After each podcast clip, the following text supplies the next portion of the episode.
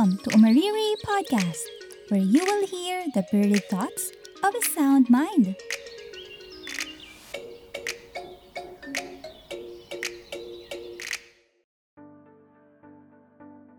Nakapag-date na ba ang lahat? Naka-receive na ba ng flowers and chocolates? Okay na po ba? Humupa na ba ang mga bookings sa mga restaurants? How about Boracay?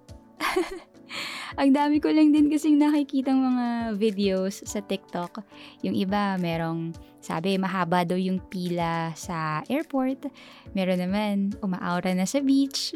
Tapos, meron nga din ako mga nakikitang ano eh, mga nagpapabraid ng buhok. Tapos, meron din isang video na, ano, sabi niya, may new requirements na daw sa mga pupunta sa Boracay. Tapos yung video niya, puro lovey-dovey couples. Ang bitter lang ni ate. well, ako, gusto ko din naman makapunta sa Boracay. Pero hindi travel ang topic natin today ah. It's about L-O-V-E, love. Madalas ako makareceive ng mga tanong na, oh, saan kayo nag-date ng Valentine's? And ang parati kong sagot ay, wala. This answer will remain the same ah, kahit kailan pa man. Simply because we are not the type of couple na may regular date. Kahit nung boyfriend-girlfriend kami, wala kaming mansary. Um, yung anniversary lang namin yung sineselebrate namin. Tapos nung nagkasal kami, ang pinili talaga naming date ay February 29.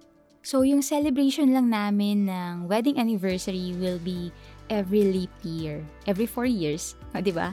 Tipid. Pero on a serious note, um, sweet kami. Sweet kami sa isa't isa everyday. Pinagluluto niya ako ng masasarap na food kahit na walang okasyon. Tapos, in terms of flowers, I don't like receiving fresh flowers. Um, kasi mas uh, nangingibabaw yung panghihinayang ko sa ganda ng bulaklak. Dahil after few days, malalanta na. Nilipas na yung ganda at halimuyak nito. Kaya naman, he gave me a bouquet of origami roses. 'Di ba? Nalanta na lahat ng flowers nyo, yung sa akin, pwede ko pang ipamana sa magiging anak namin. so, ngayon ko gusto i-publish ang topic about love kasi maganda ang date today. 22nd of February, year 2022. So, sa mga gustong magpasal dyan, nako, i-grab nyo na yung date na to. This is your sign. so, ayun nga. What is love ba? Kailangan ba natin to? Actually, yes. From the moment we are born, we crave for love. Love is the most powerful emotion we can experience. Sa Bible, merong four different Greek words used to describe love. We have eros, the sensual or the erotic love, storge, familial love, philia, friendship love, and agape, God's love for humankind. Pag-usapan natin to isa-isa. Agape, the highest level of love. This form of love is everlasting and sacrificial whether or not the giver receives the same level of love in return. So mababasa natin yung description nito sa 1 Corinthians chapter 13 verses 4 to 8. Love is patient, love is kind.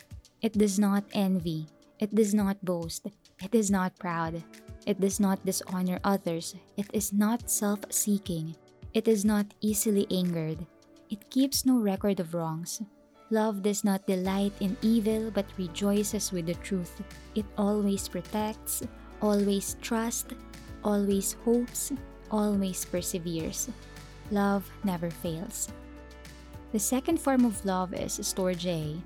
This word describes the type of deep and caring bond that develops naturally between parents and children, husbands and wives, or siblings. This type of love can withstand many trials, is protective and loyal. Philia.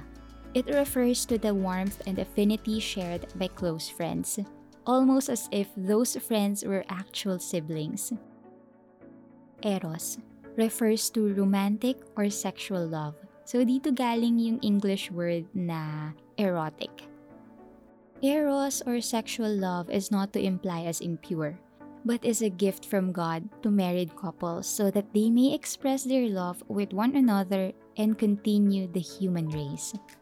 Di ba nga yung humayo kayo at magpakarami? Ito, example.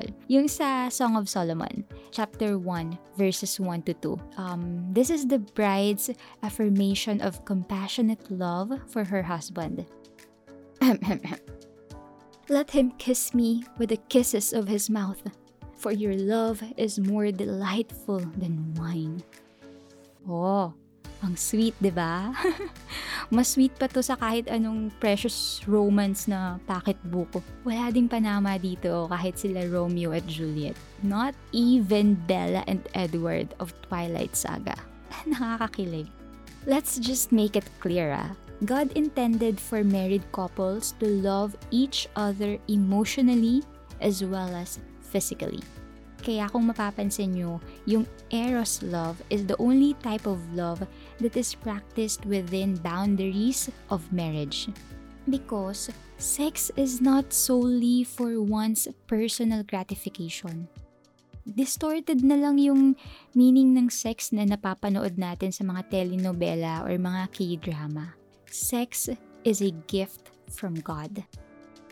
As we end this episode, I want to tell you Throughout the journey of our lives, we should strive to show love in its highest form. In whatever you do in your life, as you go through each day, you will be receiving at least one of these four loves. They are inescapable parts of life and blessings from God. After all, these four types of love are reflections of God's divine nature.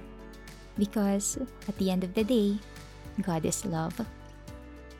That's all for today's episode. Thank you so much for listening. Make sure to follow the Umariri podcast para updated ka sa mga bagong episode. And if you like the show, please give it a 5-star rating. Let's connect on Facebook, Instagram, and TikTok at UmaririPH. Talk to you soon. Bye-bye!